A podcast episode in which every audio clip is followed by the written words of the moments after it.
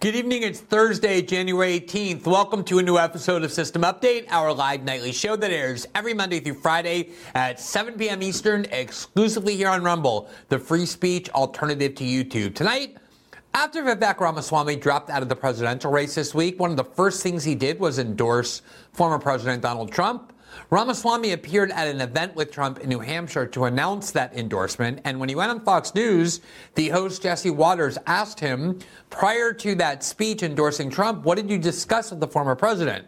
Ramaswamy said he focused entirely on policy discussions and named two policies in particular that he urged Trump to adopt.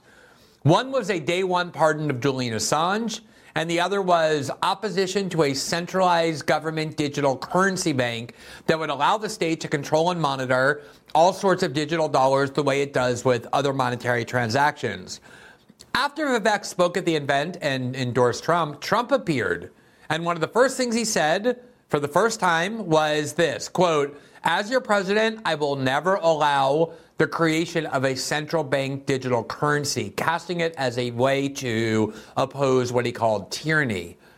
Given that this issue has now been elevated to a presidential vow, we thought it was important to dig into its implications and why it matters. And to do that, we will speak with Saifedean Ammous, who was a longtime professor of economics at the Lebanese American University and is the author of the book, The Bitcoin Standard, the decentralized alternative to central, to central banking. We spoke with him just a few minutes ago, and I think you'll find that interview very illuminating of this issue that Trump briefly raised, but that certainly will see some more attention as the campaign progresses. At least we hope it will. Then Joe Biden last week ordered that various targets in Yemen be bombed as retaliation for the attacks on various commercial ships in the Red Sea by the Houthis, the militia that runs Yemen.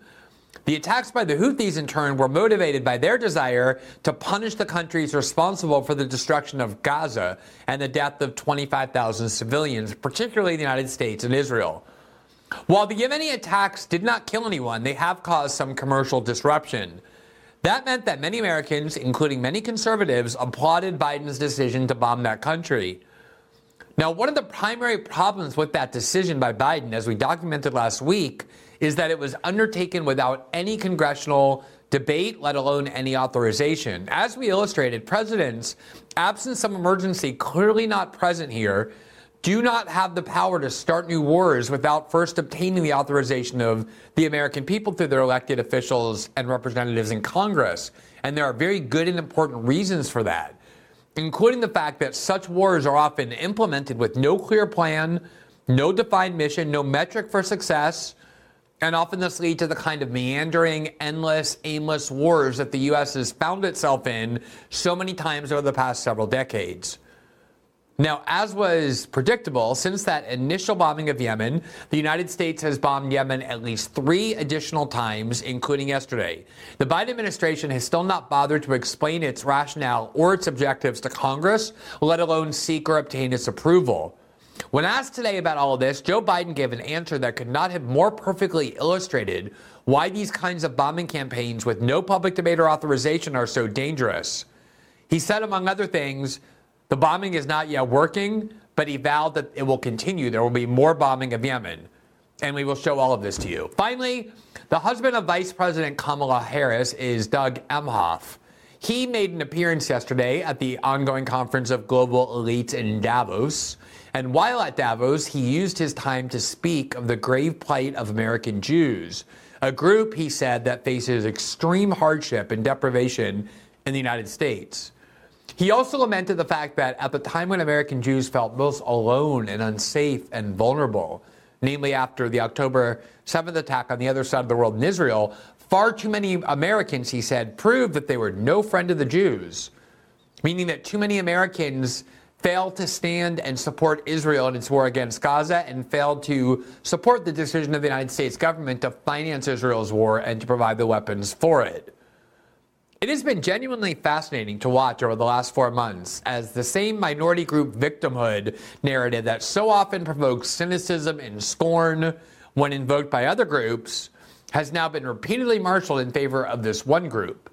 We'll examine the comments of the second gentleman in Davos and what they mean. Now, before we get to the show, we have a few programming notes. We are encouraging, first of all, our viewers to download the Rumble app, which works both on your smart T V and your and your telephone. And if you do that, you can follow the programs you most love to watch on Rumble, beginning with System Update. That would be the first show that you would follow, then other ones as well. And if you turn on notifications, which we hope you will, it means that the minute our show or other shows begin broadcasting live on this platform, you will be notified by text or email or however you ask, which means you can just click on the link and immediately start watching. You don't have to wait around. You don't have to try and figure out or remember what time every show begins. You'll just be immediately notified to your phone. It helps the live audience size of our program, which is something we're trying to improve in twenty twenty-four, as well as helping the Rumble platform. As another reminder, System Update is also available in podcast form, where you can listen to every show in podcast version twelve hours after the first broadcast live here on Rumble, on Spotify,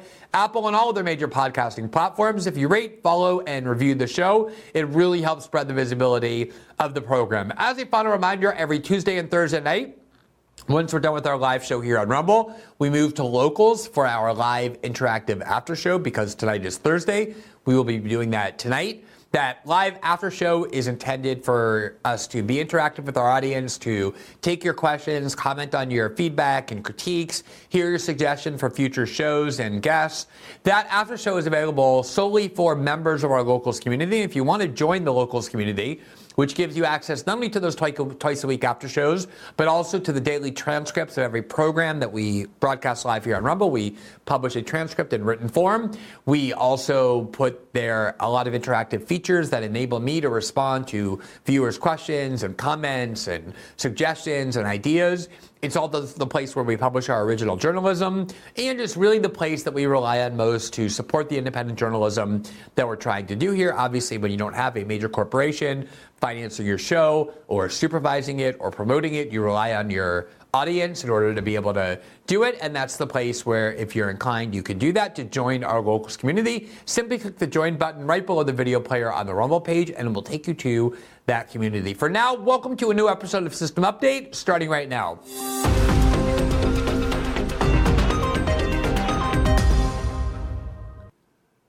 There are a lot of things that people can say about Donald Trump and his campaign, uh, just like there were a lot of things that people could say and did say about his presidency. But one thing that I think can't be denied is that it is always unpredictable. You never quite know exactly what you're going to get from Donald Trump, either in terms of his ideas or how he expresses them, or the ideas and issues on which he focuses at any given moment.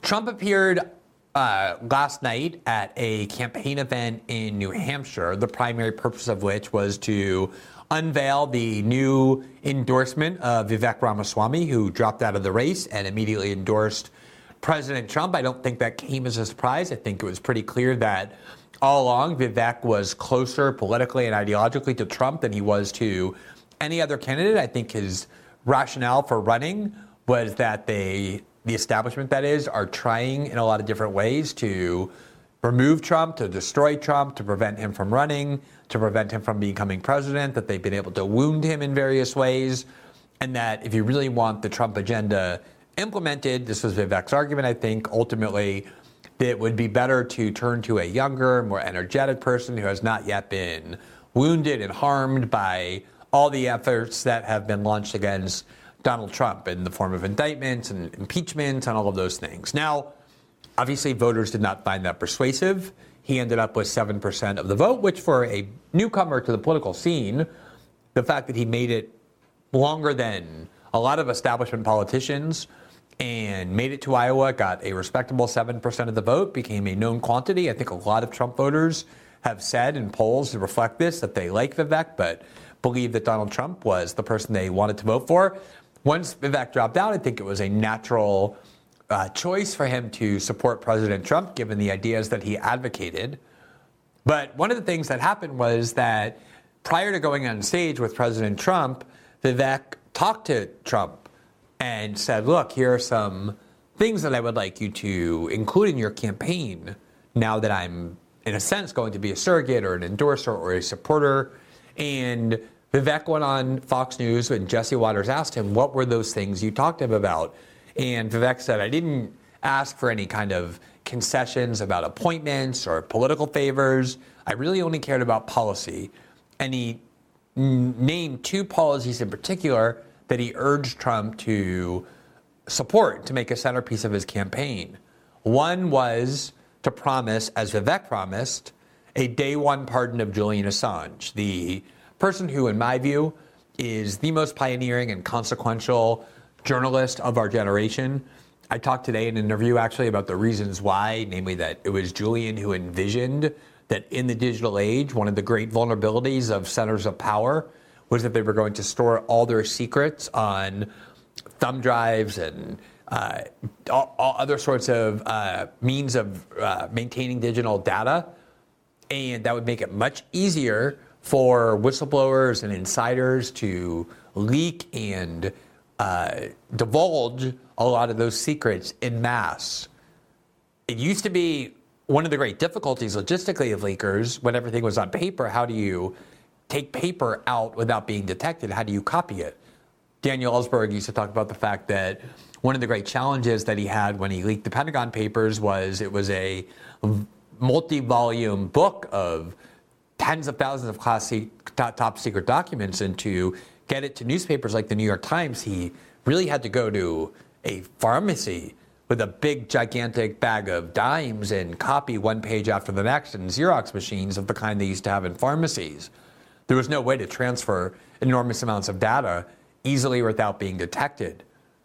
And yet when Chelsea Manning decided to leak the Iraq and Afghanistan war logs and the diplomatic cables to WikiLeaks, hundreds of thousands of sensitive pages, she did it in about a half an hour by downloading it to a thumb drive and then just sending it to WikiLeaks. And WikiLeaks, Julian Assange in particular, envisioned that this is going to be the new means of journalism. Obviously, this is the type of journalism that I was able to do that enabled us to break the story with Edward Snowden, that he was able to get a gigantic archive out of the N S A to allow us to report on all the lies and secrets of the U S security state. When I did my reporting in Brazil, that was so consequential. Same thing. It was a gigantic archive of information stored digitally that a source was able to give me.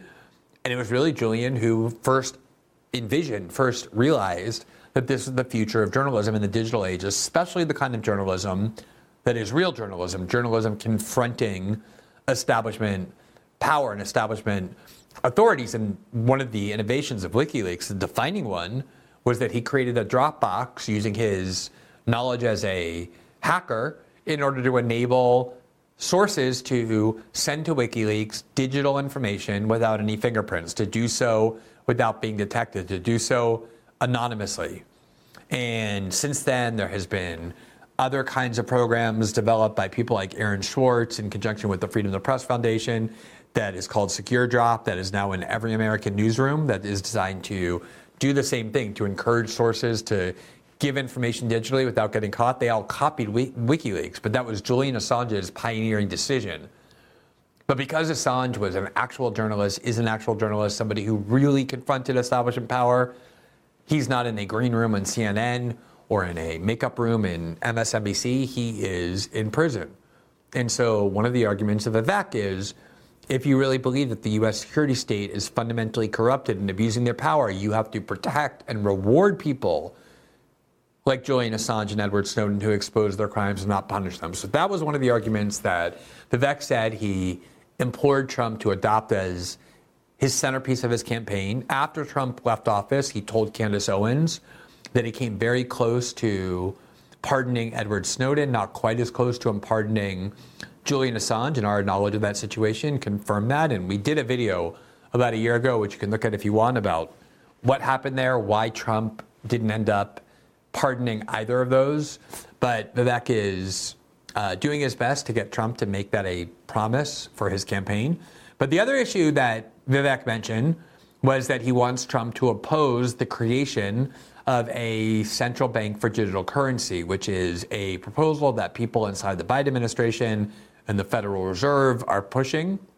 Here is what Trump said after he spoke to Vivek about that issue.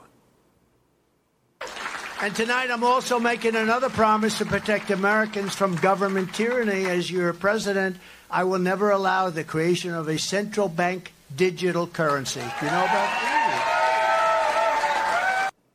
No, it's an interesting issue to raise in New Hampshire. New Hampshire tends to be a state that is opposed to government intrusion. It's a state that often values privacy. In fact, when I did the Snowden reporting, one of the very first major political figures who contacted me to express support for Edward Snowden was a former two-term Republican senator from New Hampshire named Gordon Humphrey, who wrote to me and said, look, as long as Snowden didn't leak information to the Russians, and I believe he didn't, I consider him a hero for having brought this information to the public. I asked whether or not I could tell Snowden that, whether or not I could publicize that, and he gave me the go-ahead. And it didn't surprise me that that came from New Hampshire. It has this kind of anti-government streak, so it's an interesting issue for Trump to invoke while campaigning in New Hampshire, and you saw the cheers there. But I think a lot of people are probably a little bit confused about what this issue is, what is a digital, uh, a, a central bank for digital currency, what the implications are, why it's necessary to oppose it, who it is who's promoting it, and why. We've obviously spent a lot of time on this show reporting on things that I find very disturbing, like the increasing power to exclude people from the financial system as a result of the belief that they are dissidents or have a bad ideology. We saw in Canada the ability of the government to freeze people's bank accounts who participated in these nonviolent protests against COVID mandates. We spent a lot of time on our this show talking about how a centralized digital economic system is putting hands into states in the West to control even more and to punish even more the prospect for dissent. And so we decided it was an important issue. It is an important issue. And I'm not an expert in central banks or digital currency. So we decided to ask somebody to come on who is, who can help explain what Trump meant here and what this debate is all about. His name is Saifedean Ammous, who was a professor of economics at the Lebanese American University from two thousand nine to twenty nineteen. He holds a P H D in sustainable development from Columbia University, a master's in development management from the London School of Economics, and a bachelor in mechanical engineering from the American University of Beirut. And he is also the author of the book, The Bitcoin Standard, the decentralized alternative to central banking and the fiat standard. We spoke to him just a few minutes before we came on the air. I found this discussion incredibly illuminating about what this issue is, why it's important, what the implications are, and I think you will find it illuminating as well. Professor Ammous, thank you so much for taking the time to speak to us tonight. Thank you for having me, Glenn. I'm a huge fan. Thank you. That's nice of you to say. So one of the reasons we're talking about this, in fact, the principal one, is because of comments made by former President Donald Trump at a campaign rally in New Hampshire on Wednesday, where he said, and I think it was kind of out of the blue, at least from the perspective of a lot of people, it's not something Trump discussed before, quote, tonight I am also making another promise to protect Americans from government tyranny. As your president, I will never allow the creation of a central bank digital currency. And he kind of made a comment immediately after, oh, have you heard about that? Do you know about that? Clearly a lot of people hadn't. So before we delve into the specifics, if you could just explain the controversy around this issue. Who's exactly, who is exactly proposing this central bank for digital currency, and, and what are their arguments as for why we need that? So it's been proposed by various economists, uh, central banks, officials, people at the World Economic Forum. These kind of uh, busybodies are generally marketing this as a great idea. If you wanted to really think about what it means practically, I think the best way to put it is that it is everything that you hate about the current monetary and political system that we have, but done much more efficiently. Uh, that's, I think, what summarizes it. Effectively, it would allow central banks to have almost complete control of the economy. It would allow them to censor transactions, to confiscate money much more efficiently and much more effectively than they are able to do it right now. And it would allow them to control monetary policy and fiscal policy also with a lot more efficiency. So if you don't like those things, you're going to love uh, central bank digital currencies even more.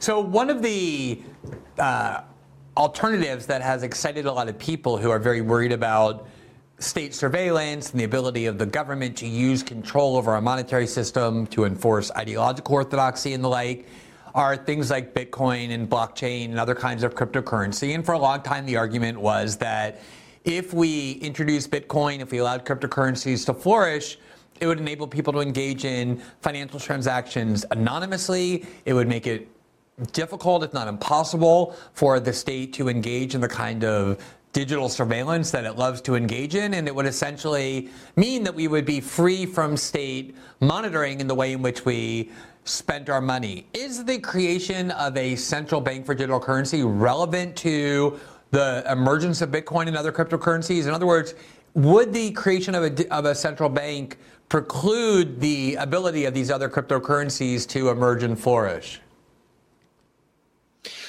I think it's related, but I, uh, I I don't think it is a competitor to Bitcoin. I think central bank digital currencies, people think of it as being something that would undermine Bitcoin, but I think it's going to be the best advertisement for Bitcoin.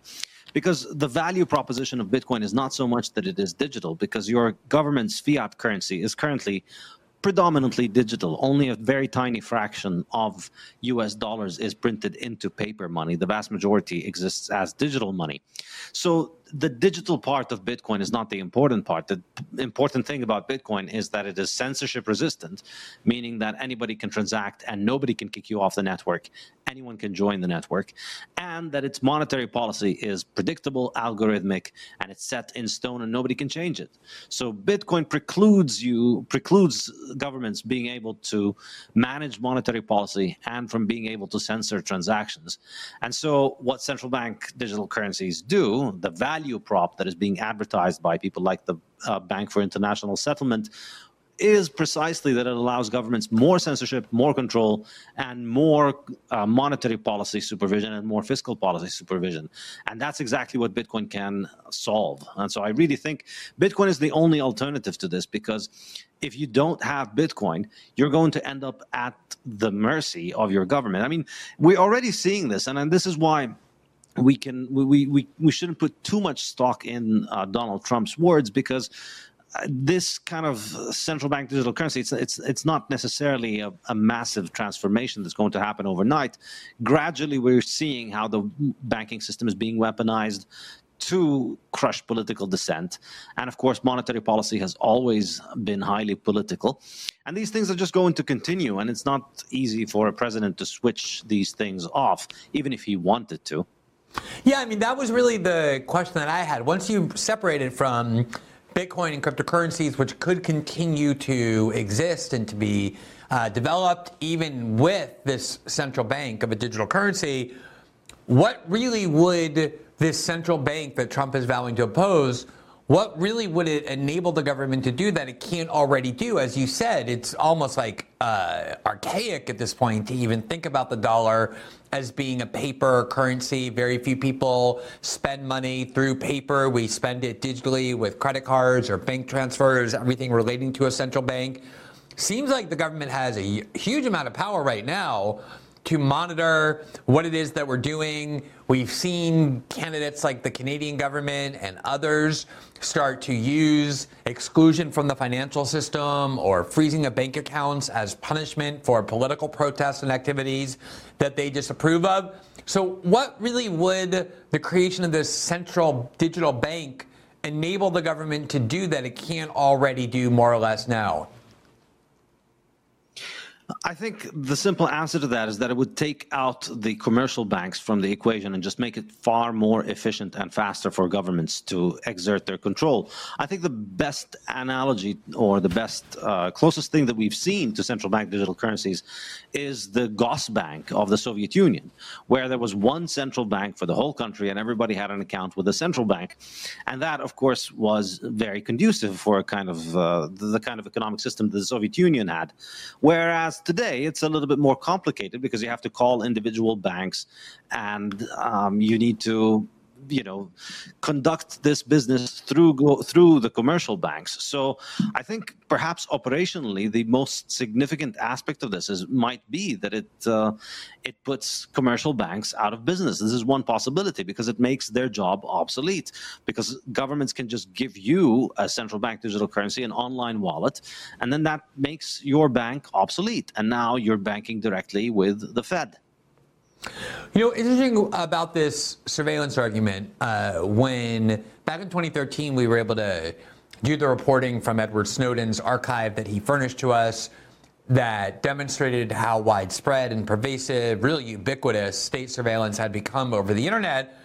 Most people were not only shocked by it, but also disturbed by it. There was a lot of public opinion in favor of that reporting, precisely because people understood why it's so threatening to allow the government to monitor everything we're saying, to monitor everything we're doing. I'm not going to say it didn't have some opposition. Certainly it did, especially in Washington. But a lot of people said, yeah, I think it is very disturbing. They could easily see why they wouldn't want the government being able to monitor the internet. When it comes to currency, it seems like for whatever reason, people suddenly lose the understanding of why privacy and why anonymity matter. And of course, and I'm sure you've heard this many times, the argument tends to become, well, look, if we allow financial transactions to be conducted an- anonymously, without government detection, without government monitoring, it will empower all the bad people, the people who traffic in drugs, the people who trade child pornography, the people who are laundering money, the people who are doing all sorts of illegal things, to be able to do it without detection. And therefore, we want the government being able to trace money, because if they can't, it means a lot of people are going to get away with a lot of crimes and other bad things. What is your answer to that? I think if you really uh, want to look at crime, you know, the big leagues of crime, they don't use things like Bitcoin. That's uh, not really very useful for them. They use things like J P Morgan and H S B C. That's where the real uh, criminal activity goes, because these financial institutions, with the current monetary system, wherein they have an enormous amount of monopoly power, because the central bank has a monopoly. The central bank licensing of banks is a very limited process, which grants them a high degree of monopoly. And therefore, and also, these banks are able to effectively create money. Every time a bank makes a loan, it is creating new money and bringing it into existence. So that's ideal if you wanted to perform serious criminal activity. You'd want to have one of these international banks that has the ability to create and destroy money across borders. And that's what we see. I mean, these major banks have paid billions of dollars in fines, and they've been implicated in all kinds of uh, criminal activity. So it may be the drug dealer on the street who might be using uh, digital currencies, but the big cartels are using the big, uh, playing in the big leagues with the H S B C, basically, and, and these large banks. And I think ultimately it's the same argument with freedom of speech. Would you rather live in a society where one person gets to decide who gets to say what, or would you rather have the freedom of having everybody have the freedom to say what they want, and then people have the freedom to decide what they believe? And I, I of course, believe in the second option, and I think financially it's the same thing.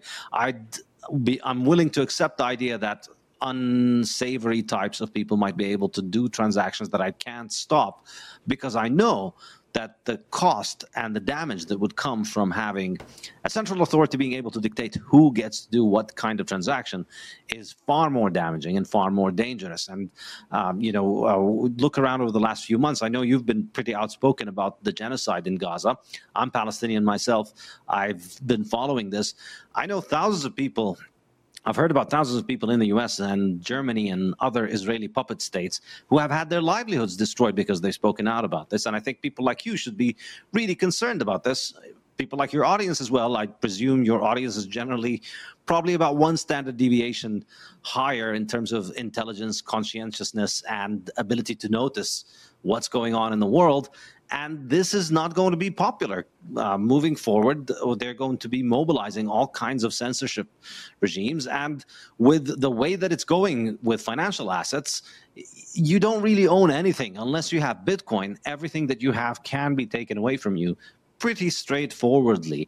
So right now it's with banks, but with central bank digital currencies, it'll become even easier for them to confiscate all of those things.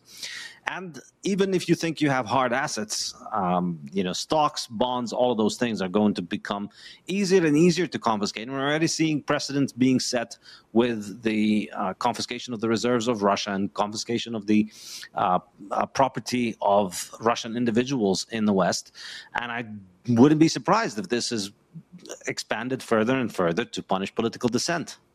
You know, it's, I'm, I'm glad you raised that example, um, because I do think one of the inherent uh, recognitions that we have, maybe as American citizens or people who grew up in countries where they're inculcated with the idea that we're supposed to be a free society, is the fact that there is a cost to every freedom. If you allow free speech, you're going to allow people to express views that might actually be harmful, that might contaminate other people uh, in terms of their thinking, that might even lead them, induce them, encourage them to engage in violence. If you'll force the police to get a search warrant before entering homes, it's going to make it more difficult to catch some criminals. Some criminals will probably get away. These are generally costs we're willing to pay for the freedom because the alternative is, is so much worse. For whatever reason, when it comes to currency, people can't comprehend that same analysis that, oh, well, if we don't allow the government to monitor every financial transaction, bad people are going to get away with things that they shouldn't get away with. But in terms of the, the political dissent issue, um, we have seen a, a huge escalation in the amount of censorship and all kinds of other forms of punishment for dissent, in particular in the war in Gaza, for uh, support for anyone who's critical of what the Israeli government is doing. And that has meant that a lot of people who previously, for the last several years, have been very concerned about the various multi-pronged efforts in the West to punish dissent, a lot of those people who support Israel are now starting to be a little bit more open to the possibility that perhaps these are good things. So let's just focus on that for a second. One of the things that I have found most alarming in terms of these developments of ways to control thought and punish dissent is the increasing power that is being consolidated to exclude people from the financial system. PayPal now partners with the Anti-Defamation League and asks them to identify ideological extremists. Anyone the A D L says that's an ideological extremist can lose their account on PayPal. We've actually heard lots of reports now of people increasingly not being able to open bank accounts or stock trading accounts or brokerage accounts because of whatever people discover about their online expression. How concerned are you about this trend where people are not just being excluded from one payment system here or one payment system here, but increasingly from the entire financial system because of how digital and concentrated it is due to their political views? Well, on a personal level, I'm not very concerned. I have Bitcoin, uh, so uh, that doesn't really concern me all that much. But I think from an uh, from from a societal perspective, I can see where this is going. And of course, it isn't just on the issue of Palestine; it's also on the issue of Uh, Uh, pharmaceutical products. If you talk bad things, if you say bad things online about certain pharmaceutical products, you also get your banking um, canceled. And I think, um, I mean, it's it's it's it's hilarious watching a lot of the many people who made their name as being freedom advocates over the last few years on the issue of health freedom turn into just your average raving uh, lunatic when it comes to the issue of Palestine. But it's beyond just this hypocrisy in this one issue. I think there's a very important lesson here, which is that you don't get to choose how these things are going to be utilized. And so one day you might think, all right, well, this is good. It's taking out the bad guys. Well, one day you're going to be the bad guy. And with the way politics are, the way the politics are becoming more and more polarized in places like the U S, I mean, it's it's it's it's it's becoming regular part of the political uh, idea that we're going to go after our political enemies. We're seeing it right now between Democrats and Republicans. And so you can only imagine that this is going to exacerbate. And right now, maybe this is only being used against uh, health freedom advocates and Palestinian freedom advocates. But very soon you could see this Um, become much more widely used against much uh, more common ideas in American society. Yeah, I mean, we saw it with the Canadian trucker protest, and we've even seen it with people who, not even with COVID, but were just uh, allegedly connected to right-wing views that were deemed too dangerous to allow people to participate.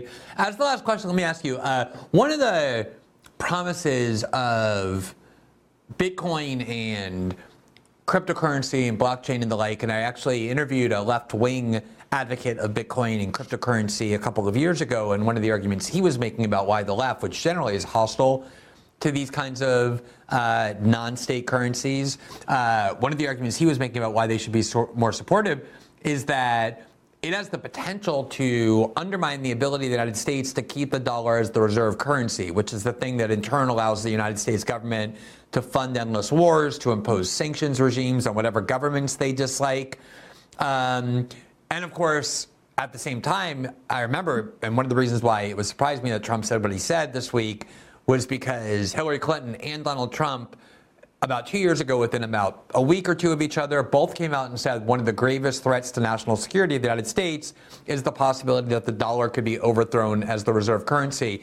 What is that, whether you think it's good or bad, is that a real potential if we can facilitate the spread of Bitcoin and, and cryptocurrency, that it could actually undermine the ability to, of the United States to use the dollar and keep it as the reserve currency that feeds these sanctions and feeds these wars?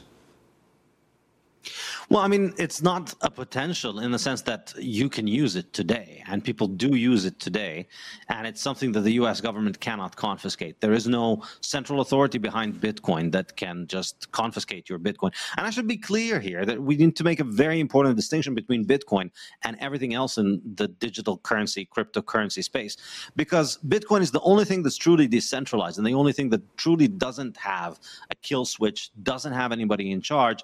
There's nobody for the U S government to go and call and have them do things. So stable coins, for instance, things like Tether, even the people who run those things, they're very open about the fact that if the U S government calls them and tells them, we need you to freeze this account, they can freeze that account.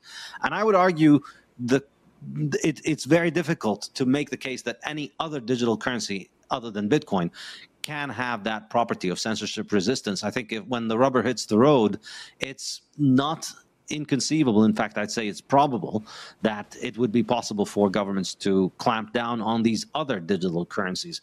Bitcoin, for a variety of uh, technical reasons, which uh, I, I describe in detail in my book, The Bitcoin Standard, Bitcoin is the only one that's truly decentralized and that truly can resist government censorship. And so in that sense, it already is an alternative. People all over the world use it to escape government controls, to escape hyperinflation.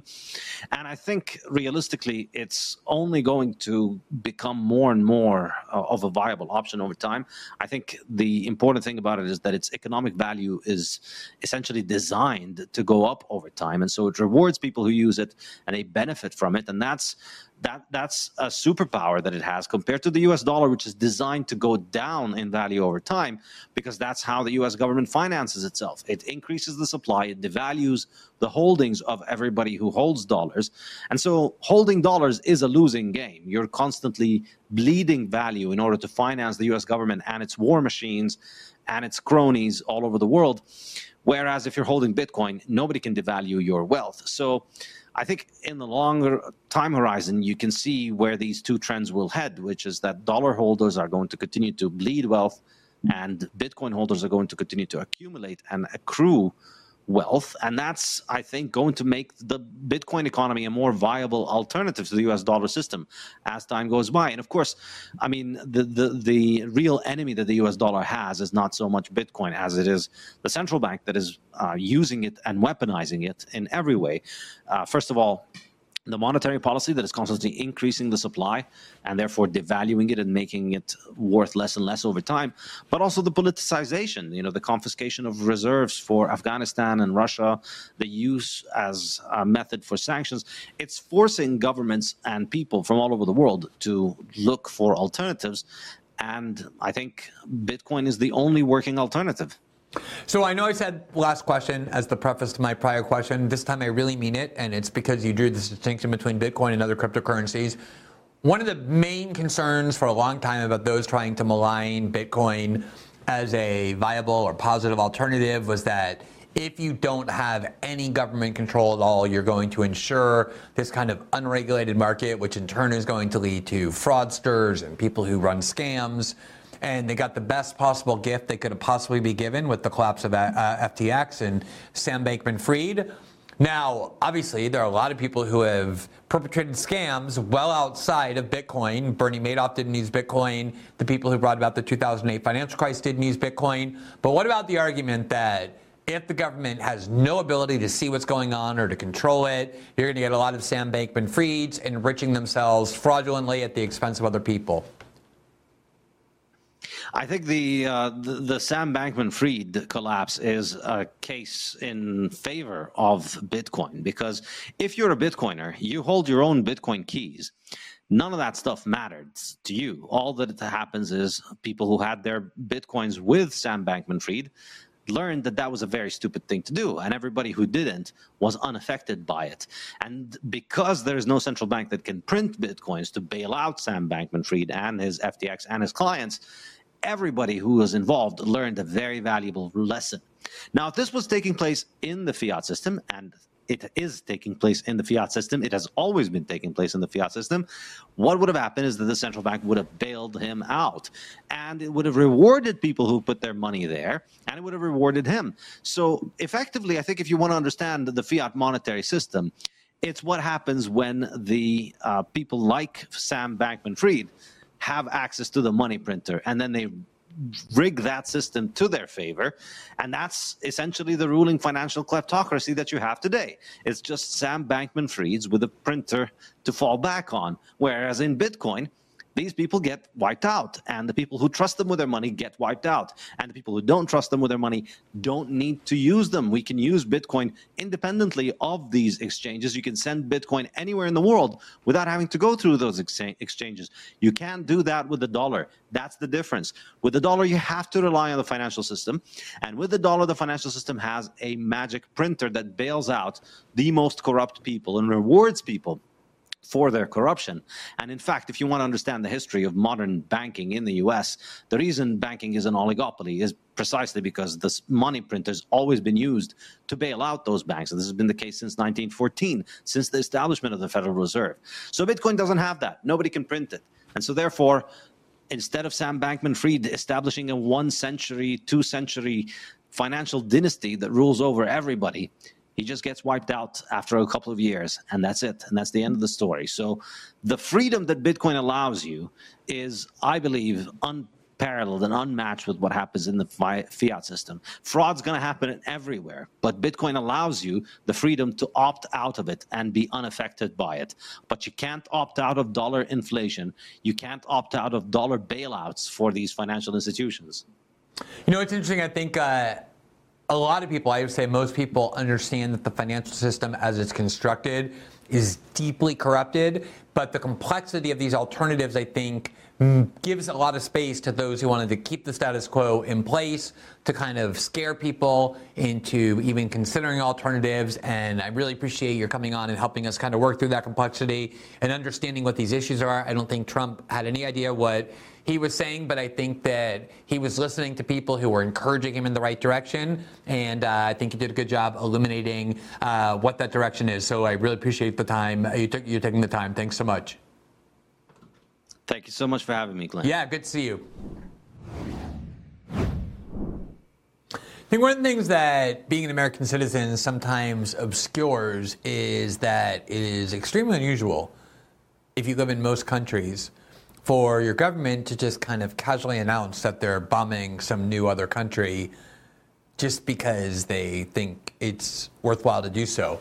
In the United States, it's extremely common just to hear, oh, the United States is bombing some new country. You hear all the time, oh, the United States launched a couple of missiles at targets in Syria or in Iraq, places where we still have military bases for some reason. And it really is not an overstatement, though I know in the American context it seems like it is, to say that Joe Biden last week started a new war. And the reason I say that is because Biden bombed fifteen different targets in the country of Yemen, a country with whom the United States has not been at war. There's no declared war in Yemen. There's no authorization to use military force in Yemen.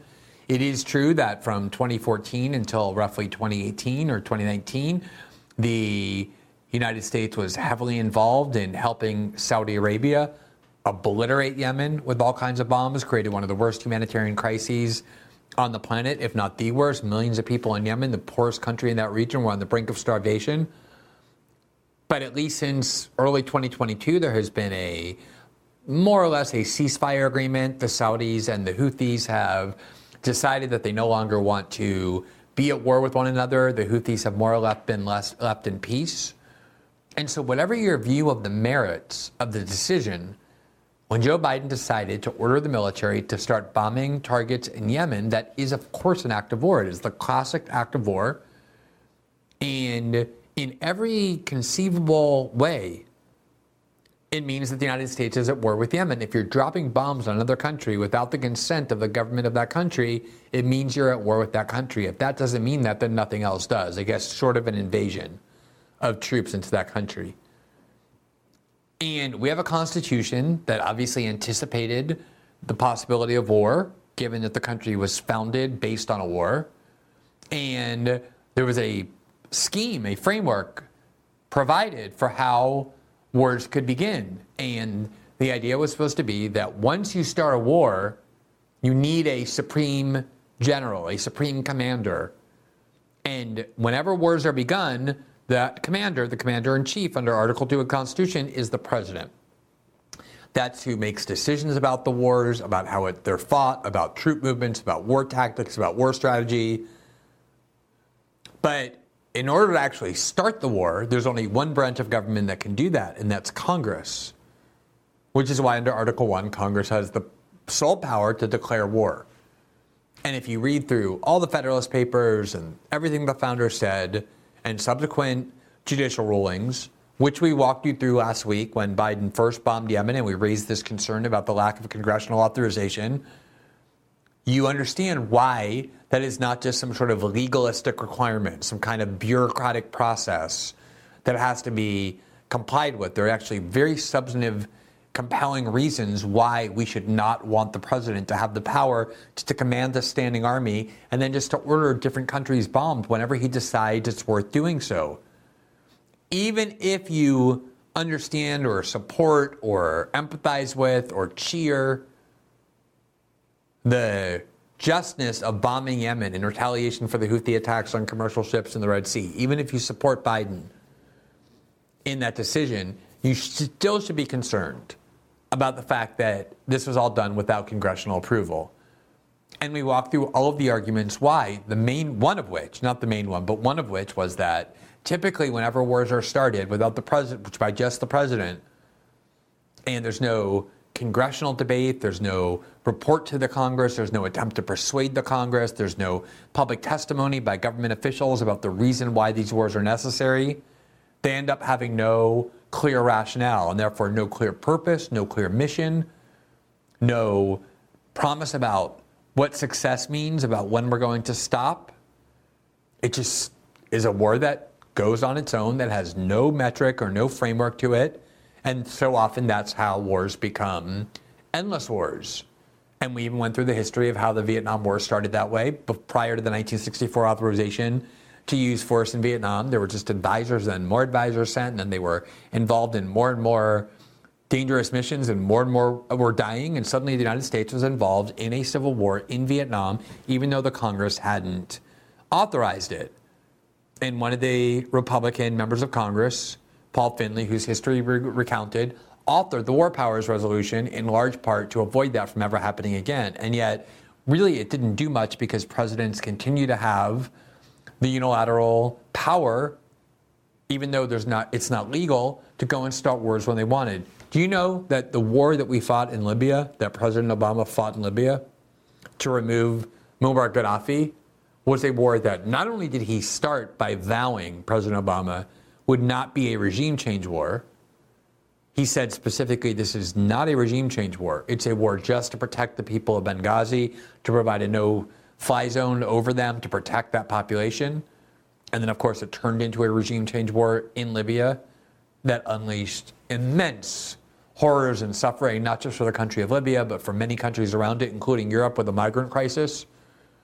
Not only did President Obama involve the country in that war with no congressional authorization, the one time Congress was asked to vote on it, or the one time Congress decided it would vote on it, was when the Republican-led House brought a bill to the floor to authorize the use of force in Libya, and the House voted no. A majority of members of the House voted no, and Obama continued with that war anyway. In what conceivable way is that legal?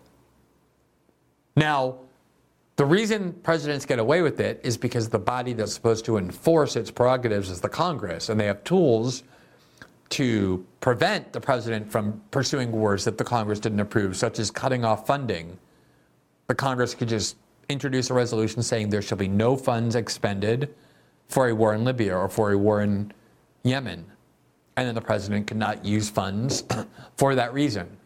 That was what the Iran-Contra scandal was about back in the nineteen eighties under President Reagan and Vice President Bush, was the Congress had approved an amendment called the Bolan Amendment that barred the expenditure of funds for a civil war in Nicaragua, and that was when Reagan and top Reagan officials went to Iran and sold sophisticated weapons to the Iranian government and took that cash and used it to fund the war in Nicaragua. And that became the, the Iran-Contra scandal.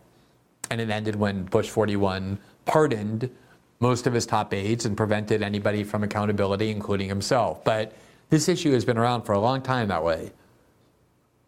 And now here we have, there was that first day of strikes, and the warning we were concerned about that we gave was this is now going to turn into a war, where this is not just a one-time event where the U- U.S. bombs Yemen. We're going to keep now bombing Yemen. And Iran is involved in Yemen. There's a lot of regional escalation possibilities, especially with Israel and Gaza and Israel and uh, Hezbollah and, and Lebanon and Israel bombing Syria and the U S bombing Iraq. We're really on the brink of a regional war. And it, it, if we're going to do that, we should at the very least have a debate in Congress about what this is going to be and what the purpose of this is. And yet, there's none of that. Here is the New York Times with the headline that tells part of the story. U S-led strikes leave Yemen back on the brink of war. Yemen's Houthi militia, shaped by years of civil war, says that it welcomes the battle with the United States and that strikes will not stop its Red Sea attacks. Quote, for nearly a decade, Yemen has been at war, pummeled by a Saudi-led military coalition, supplied with American bombs in an effort to defeat the Houthis, a once scrappy tribal militia backed by Iran that has evolved into the de facto government in northern Yemen. The coalition expected swift victory. Instead, hundreds of thousands of people have died from fighting, hunger, and disease. And since the coalition pulled back several years ago, partly because of international pressure, the Houthis have only deepened their grip on power. Three weeks ago, the U N announced a potential, quote, roadmap to peace for Yemen. Now, Yemenis worried that instead of the war quieting down, it is entering a new, even more complicated phase. Just as I said, the U S has started its own involvement in a new war in Yemen. The Saudi-led coalition's bombing campaign and blockade against the Houthis has already made Yemen one of the world's worst humanitarian crises. Analysts and aid organizations have warned that any further escalation as a result of the recent strikes will only deepen Yemen's economic woes, increasing fuel and food prices, and worsening hunger. The strikes on Friday in Yemen sent, quote, a very clear message that Britain and the United States would act to keep shipping lanes open. David Cameron, David Cameron, British Foreign Secretary, told N B C, saying they show that, quote, if warnings aren't heeded, consequences will follow. Isn't that the kind of thing that we're supposed to debate through our representatives in Congress? We're issuing warnings to them. If they don't abide by the warnings, we're going to then go to war with them. Quote, still, the Western attack is likely to, quote, increase anti-Americanism in Yemen and bolster the Houthis' popularity as the group capitalizes on Yemeni opposition to foreign intervention, said Ibram Jalal, a Yemeni non-resident scholar at the Middle East Institute. Some American allies in the region, including Qatar and Oman, had warned the United States that bombing the Houthis could be a mistake, fearing that it would do little to deter them and would deepen regional tensions. They have argued that focusing on reaching a ceasefire in Gaza would remove the Houthis' stated impetus for the attacks. Now, there are arguments on both sides, I suppose you could say. The Yemenis haven't killed anybody, but they have attacked ships, commercial ships, linked to countries they blame for the destruction of Gaza, trying to impose a price on the countries at war in Gaza, and it has affected various prices and supply chain issues. So there's an economic cost to what the, Yemen, the Houthis are doing, but they haven't killed anybody. They haven't killed any American service members. Two Navy SEAL soldiers died last week when they were trying to interdict a ship, a ship that they said carried Iranian weapons to Yemen.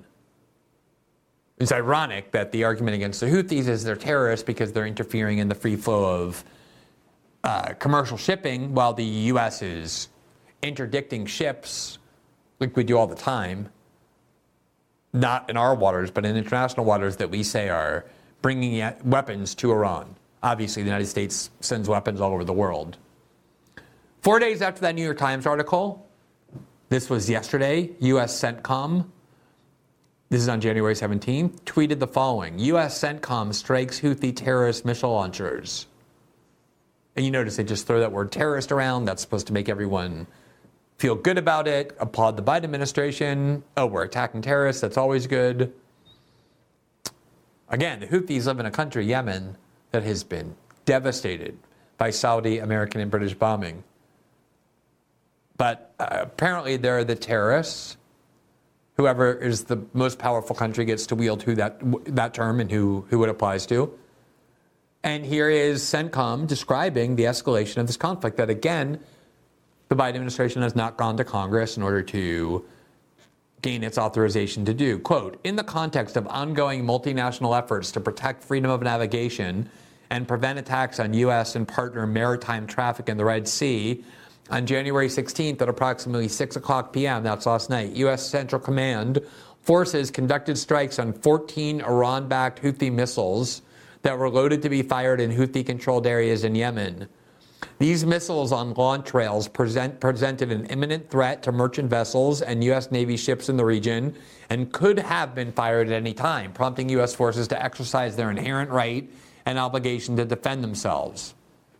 Now, this is an argument designed to suggest the Biden administration has the ability to strike Yemeni targets without congressional approval. There's no emergency nature to any of this. These strikes had been planned and threatened for weeks. And obviously, after the first strike, the Biden administration, knowing it was going to do more, could have gone to Congress as well.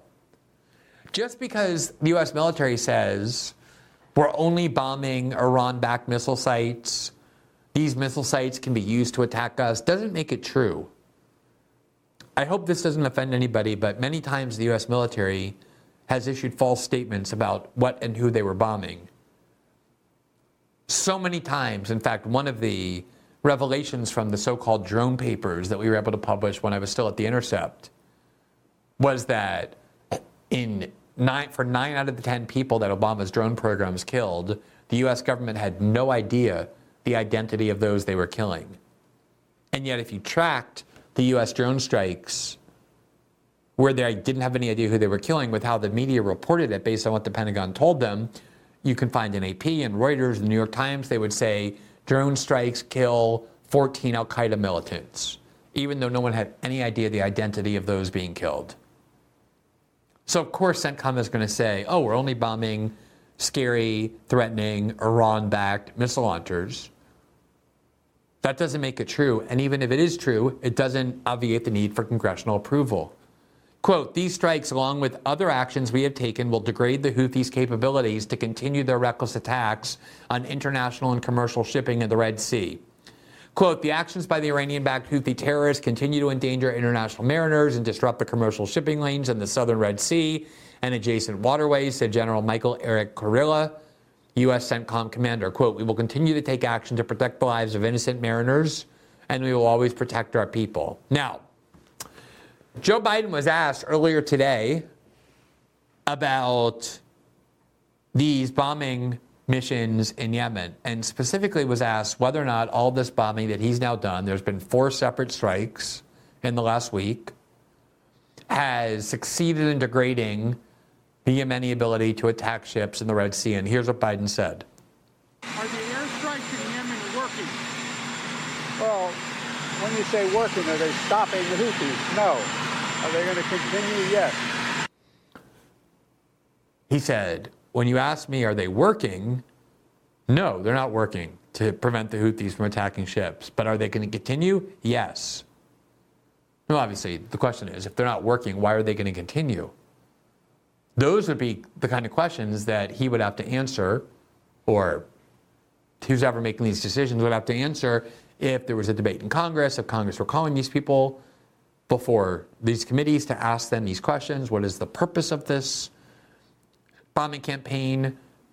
Is there a strategy behind it?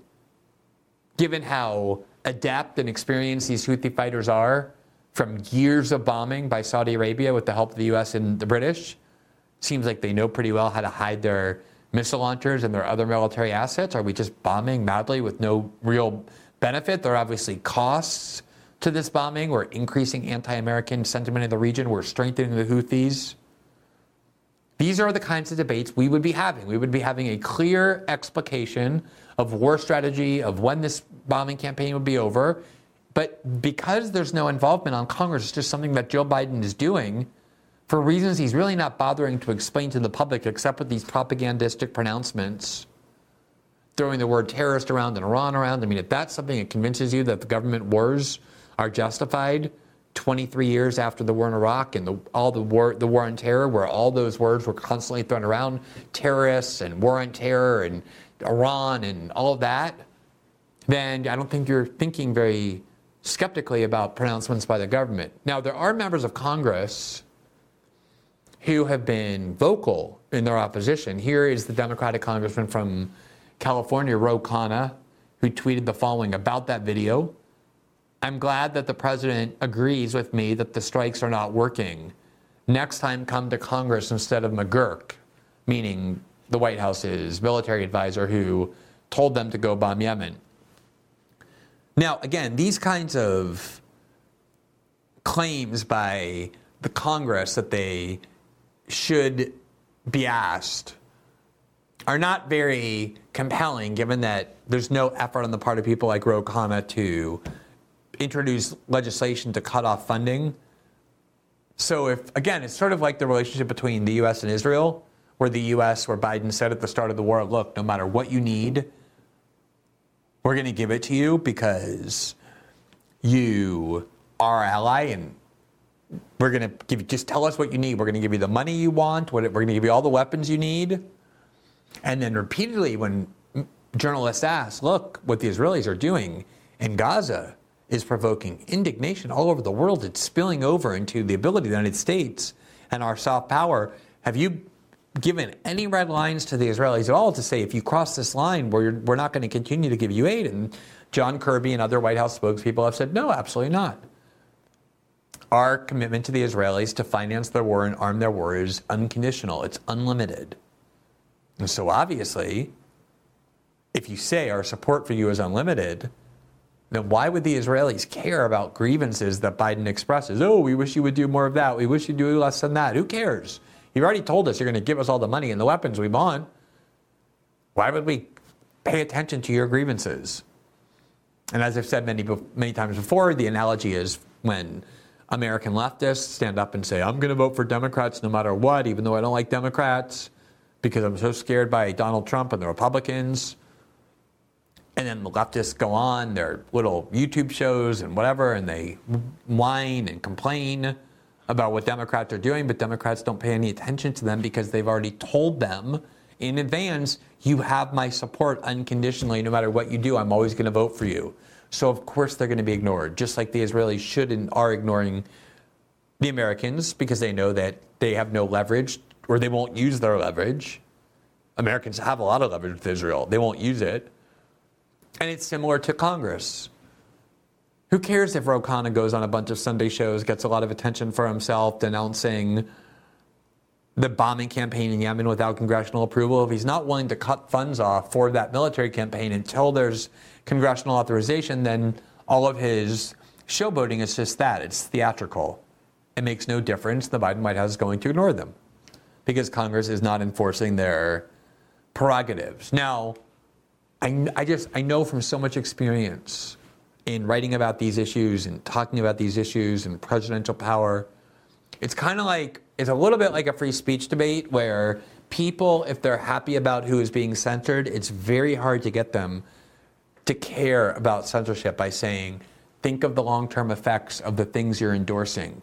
I know you're happy in this first case. You hate this person who's censored so much. You think their views are so pernicious and dangerous that you're just, you're so happy that they're being censored that you want to applaud it. And you're not thinking about what you're endorsing and ratifying and fortifying in the long term. And this is very much true here. A lot of people hate Iran. They're angry about the Houthis. They don't think much about, is there a strategic purpose? They just want them bombed. And yet there's a real reason why it's important to not allow the president to go to war without congressional approval. We're seeing that now. These wars escalate. They go on forever. They start spiraling out of control because there was never any need in the first instance to articulate what the purpose and the mission were. And that's exactly what happens, what's happening with Biden in Yemen. And it's amazing to me how many people who say they distrust the Biden administration, who distrust the U S security state and the military-industrial complex, seem comfortable giving them the unilateral power to start whatever wars they want with no accountability.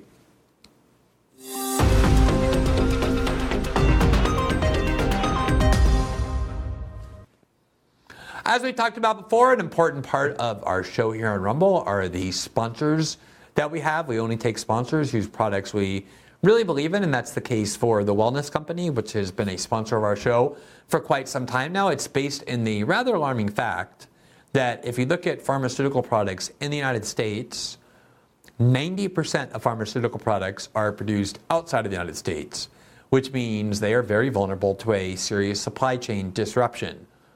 If you have something like a war or a pandemic or a trade war where countries want to punish the United States or the supply chain gets interrupted, it can be very easy to imagine that crucial medications that you might need for yourself and your family might not be available. And what The Wellness Company does is, just like people stock up on aspirin or Tylenol or other medications they know they might want to use in the long term, they are a company that's designed to say, we have a kit of medications that could be very crucial, like amoxicillin and ivermectin and other parts of medical kit, that if you get infections, your kids get infections, you're going to be able to treat them, other kinds of treatable diseases, and all you have to do is get the kit. You have peace of mind that you're always going to have it. If the supply chain is interrupted and pharmaceutical products become unavailable, you will have these crucial medications in your home. And they help you get the prescription that you need for these medications online. It's very easy to do. And then you can purchase these medications. They arrive in your house. It's eight different life-saving medications that every American home should have. And the site is at T W C, which is The Wellness Company, T W C dot health slash Glenn. And if you go there, and as a way of patronizing and supporting our sponsors, you make a purchase at The Wellness Company, you can use the promo code Glenn, and you will get ten percent off at checkout. As we've always said, the sponsors for our show are extremely important. They're extremely important for Rumble, especially with all the attacks Rumble is under. And so what we hope you'll do is at least keep a very open mind, give our sponsors a good hearing. If you go to the site, I think you'll see the rationale behind this, and you have this ten percent discount at checkout as well if you use the promo code Glenn at T W C dot health slash Glenn.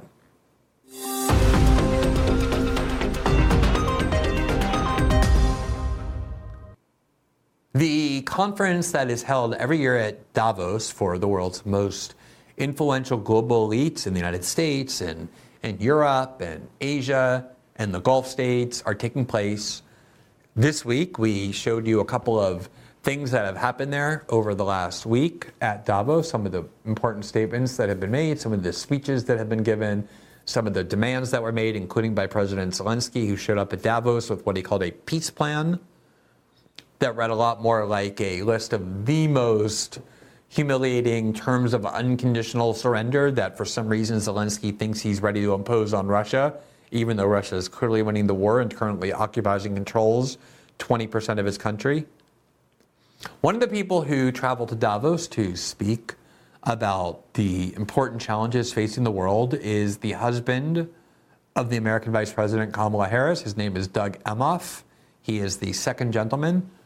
We've always had first ladies and second ladies. It's the first time in American history we have a second gentleman because we have our first female vice president, and he is Doug Emhoff, and he's the husband of Kamala Harris. He is also a, an extremely wealthy lawyer. He's been a partner in a major law firm for many, many years. He has a net worth of many millions of dollars. He had that before he married Kamala Harris. He became very wealthy in his first marriage. He divorced his first wife, met Kamala, married her. And one of the things he spoke about at the World Economic Forum in the annual meeting in Davos was the severe plight that American Jews face. the hardships of American Jews, the obstacles that American Jews face, the emotional trauma that American Jews face, the fact that American Jews feel unsafe in their country, that they're discriminated against, that a lot of people have a lot of bigotries and animosity toward American Jews. Basically, it, it's a very familiar victimhood script. It's a victimhood script that we've heard largely from the liberal left over the past several years in defense of a whole different other set of minority groups, black people and Latinos and Muslims and L G B Ts and trans people in particular, Native Americans, women, and oftentimes people, especially in this kind of anti-woke backlash, have started to react with a little bit of, or a lot of scorn toward these ideas like, oh, these minority groups create a victimhood narrative for themselves where they basically say everything is unfair to them in American life, that America is against them, they face all these unfair systemic obstacles, instead of focusing on the successes they've been able to achieve. One of the main planks of Vivek Ramaswamy's campaign, like Senator Tim Scott's campaign, was that the left and liberals often use and exploit identity politics and victimhood narratives as a way of gaining power. That's the basis of censorship, to say black people are very vulnerable to racial hatred, Latinos and immigrants are vulnerable to xenophobia, trans people, uh, there are people who want to commit genocide against trans people, so we can't allow robust criticisms of those groups. We can't allow speech that's critical of those groups.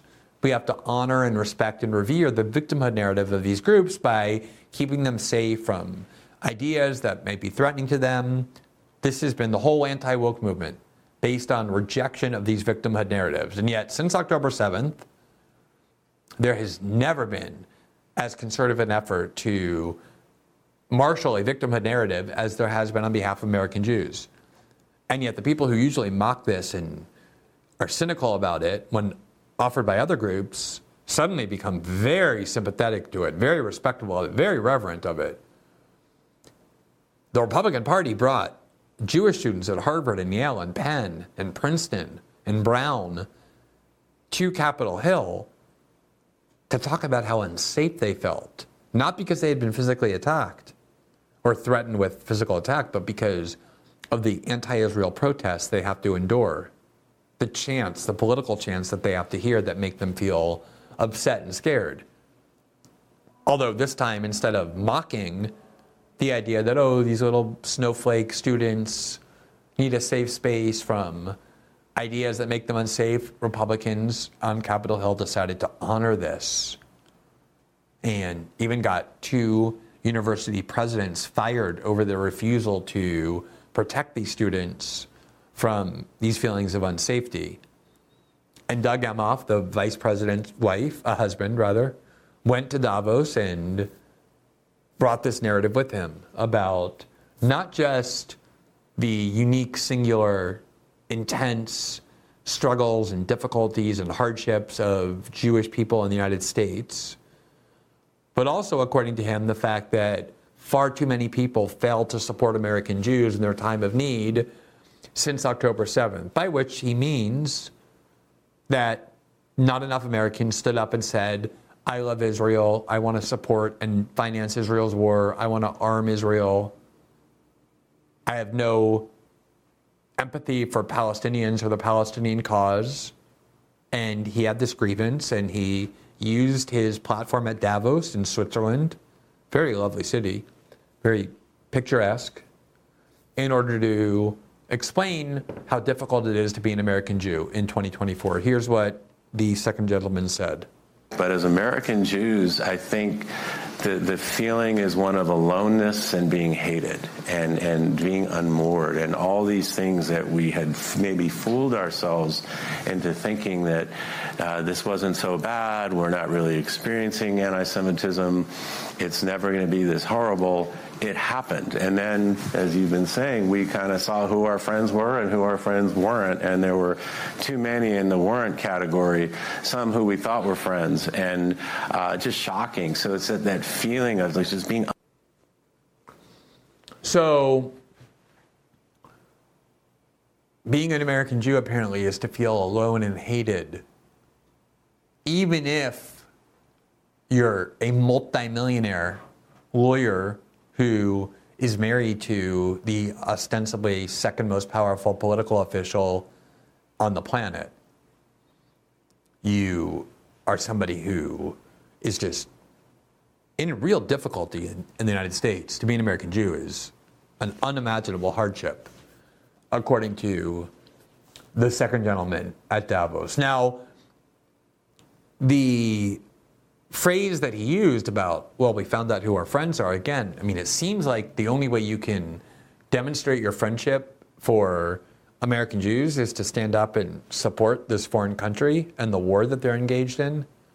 I don't feel like it should be necessary to have to support a foreign war or to want to finance a foreign country's war to demonstrate that you're a friend of American Jews. In fact, there are many, many Jews who are among the mo- most vocal opponents of that war. Obviously, the majority of Jews support Israel and support that war, but a non-trivial number do not.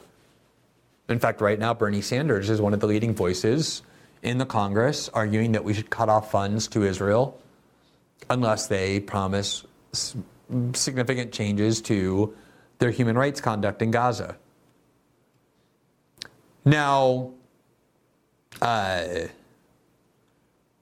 one of the things that has happened as well um, is that there's a lot of people, we've talked about this before, who have branded themselves as anti-woke, as opponents of cancel culture, who suddenly, since October seventh, have become the leading practitioners of it. Here's a uh, neocon at Newsweek who has identified himself as anti-woke.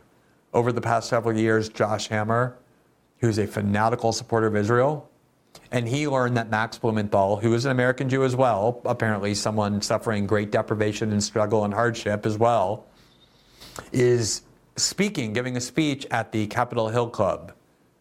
And Josh Hammer went on Twitter and said, quote, "Why on earth is Capitol Hill Club, the well-known G O P social spot in D C, hosting the execrable Max Blumenthal tonight?" What happened to all that talk about how important it is that we have free discourse, that we defend even the rights of people who disagree with us to be heard, not to be deplatformed? Do you see how it all comes to a grinding halt the minute Israel is mentioned?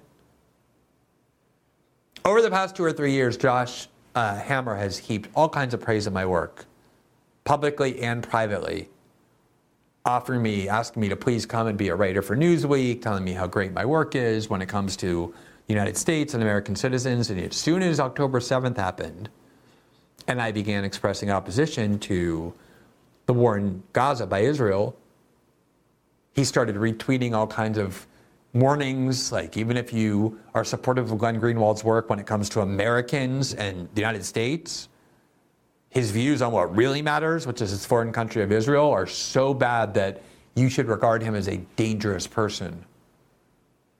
The issue of Israel is not just one of the most important issues to them, it is the litmus test, the single most important issue that causes them to abandon every single alleged principle that they have. And they turn to cancel culture and safety narratives and victimhood group narratives. I have no doubt they're applauding Doug Emhoff as, for his brave and important decision to use his public platform at Davos to bring attention to the hardship of American Jews. Here is polling data from Pew Research in twenty sixteen that sought to examine, based on public data, the household income of various different groups by their religion. And it broke down how many people in each group, Hindus, Episcopalians, Presbyterians, atheists, Christians of different kinds, Jewish people, are either poor, middle class, or wealthy. And here you can see at the screen, it's listed in order of wealth. The very, number one group for income earners, income earners in the United States are Jews, people who are Jewish. Here is the top income category, making one hundred thousand dollars or more per year. forty-four percent of American Jews make that. The second group is Hindu, Hindus, and they make thir- only thirty-six percent make one hundred thousand dollars or more. twenty-four percent of Jews in the United States make between fifty and ninety-nine thousand, and only sixteen percent are in that poorest group of making under thirty thousand dollars. So the fewest number of Jews are in that poverty group. The most number of Jews are in the wealthiest group. And there you can see the list of others. And the last group on the list is Muslims. thirty-four percent of Muslims are in the uh, lowest earning group, only twenty percent in the highest earning group. But if you were to listen to conventional discourse, you would hear that, oh, the people who have the greatest privilege in the United States are Muslims, and the people who face the greatest hardship are Jews. Now, obviously, economic wealth and income is only one metric of a group's standing in a country, though it's a pretty significant one, especially in a capitalist society like the United States. But you use any other metric, representation in top schools, representation in institutions of power, in Hollywood and Wall Street, in Silicon Valley, in politics, and you would find the same thing. I think it is a very, very, very, very difficult case to make that American Jews are a singularly repressed group that faces hardship and struggles as compared to other groups in the United States. I think American Jews are doing okay in the United States. I think Doug Emhoff, the multimillionaire partner married to Kamala Harris, is also doing pretty well. I think the idea that he makes uh, any sort of, uh, that he's somehow alone or deprived or whatever, um, seems like a self-victimization narrative that has no basis in reality.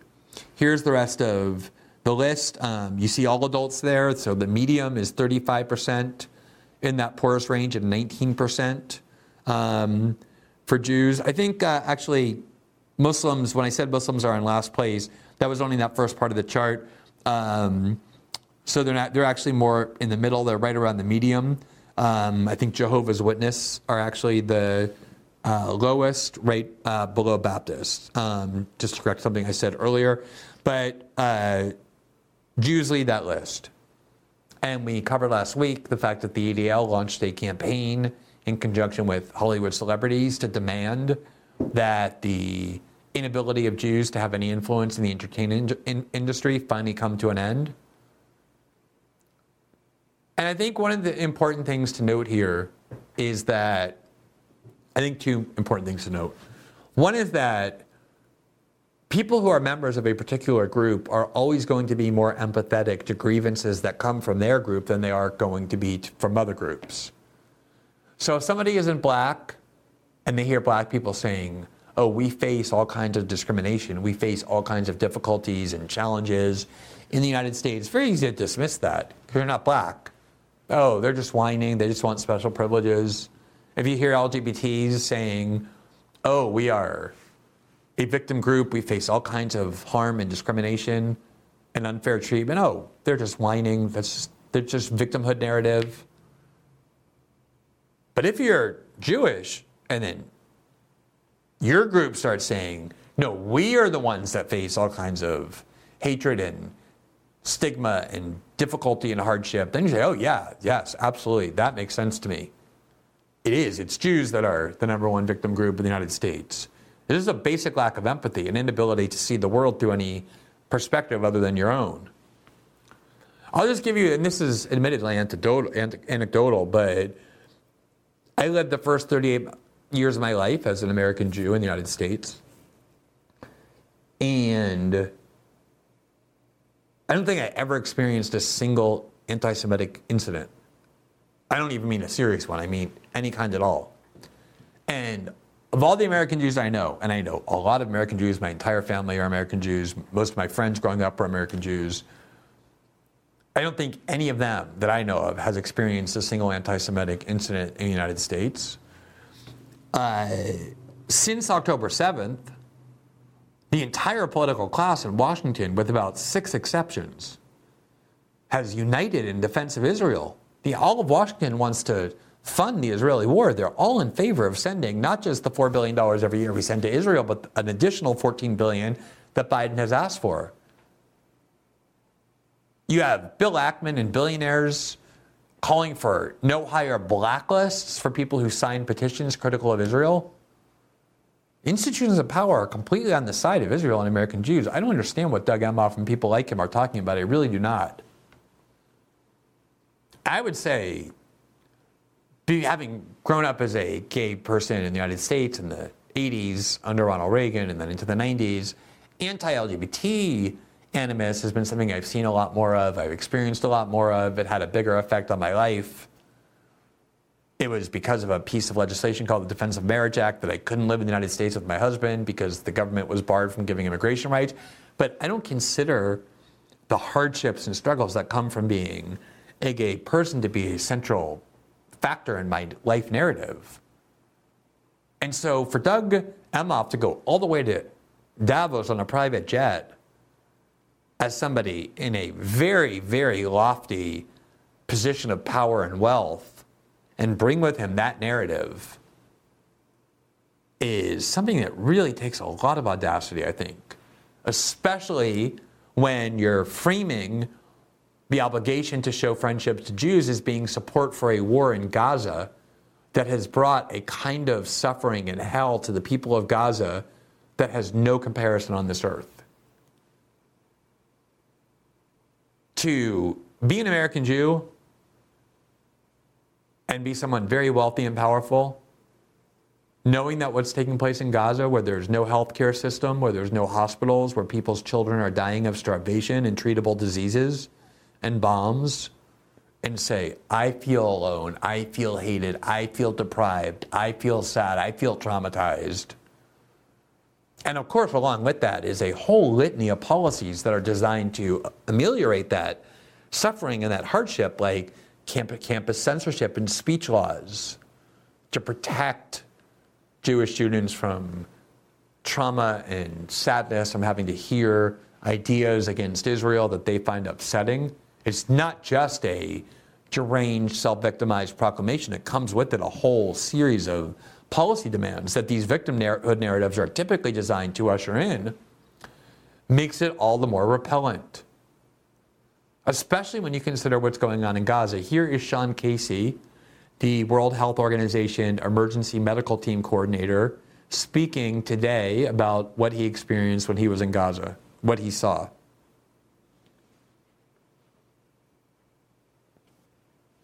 Basically, the whole hospital was filled with displaced persons, thousands of them, reportedly tens of thousands of them, living in the operating theaters, living in the corridors, living in the stairs. And the emergency department, seeing hundreds of patients a day, mostly trauma, with only a handful, literally five or six doctors or nurses, uh, to care for all of those people. Patients on the floor, so many that you could barely move without stepping on somebody's hands or, or feet. Um, In Al Ahli Hospital, also in the north, I saw patients who were lying on church pews, basically waiting to die in a hospital that had no fuel, no power, no water, uh, very, very little in the way of medical supplies, uh, and only a handful of staff remaining to take care of. So that to me seems like hardship and deprivation of a kind that merits a panel at Davos that should bring with it a series of policy measures to ameliorate it. Whatever Doug Emhoff is experiencing, that does not seem to me to rise to that level. And every group has grievances that are valid. Every group faces challenges. Every human being faces challenges. So it's not to deny that there's anti-Semitism or racism or transphobia or any of those other kinds of difficulties, but you have to put things in perspective. And I don't think there's ever been a place on earth or a time on earth when it's been better or safer to be an American Jew than America in twenty twenty-four. And I had pro-Israel advocates on my show, including Batu Ungar Saigard, that heaped disgust and contempt on this attempt to turn American Jews into victims, saying essentially exactly that. But if you want to start taking seriously the claims of people like Doug Emhoff that they are unique victims, that they face this lonely and hate, hated experience in life where they're socially isolated and subjected to all kinds of abuse then I think it's very difficult to justify how it is that you can scoff at or reject similar claims from other groups when they start demanding all kinds of measures to rectify the challenges that they face. But that is the other point, is one of the ways you can tell which group wields real power is typically the most powerful are those who succeed in turning themselves into victims. It's one of the great paradoxes of life. The Israelis believe they're the sole victims, even though they have the most powerful military on earth, funding and financing their wars. The United States, in very many ways, believes that too. Oh, we're so hated. Everybody hates us for totally unjust reasons. And the ability of American Jews, of all people, to depict themselves as unique victims confronting stigma and hardship and struggle and deprivation in the United States is something that I think is more than anything a testament to the fact that it's actually a very powerful group in the United States, not at all a victim. So that concludes our show for this evening. As a reminder, System Update is also available in podcast form, where you can listen to every episode twelve hours after they first are broadcast live here on Rumble, on Spotify, Apple, and all other major podcasting platforms. If you rate, review, and follow the show, it really helps spread the visibility of the program. Every Tuesday and Thursday night, once we're done with our live show here on Rumble, we move to Locals, which is part of the Rumble platform, for our live interactive after show. Tonight being Thursday, we're about to go do that. That after show is available only for members of our Locals community. And if you want to become a member, which gives you access not only to those twice a week after shows, but also the transcripts every day that we publish of every show here, as well as the original journalism that we publish there, the interactive features.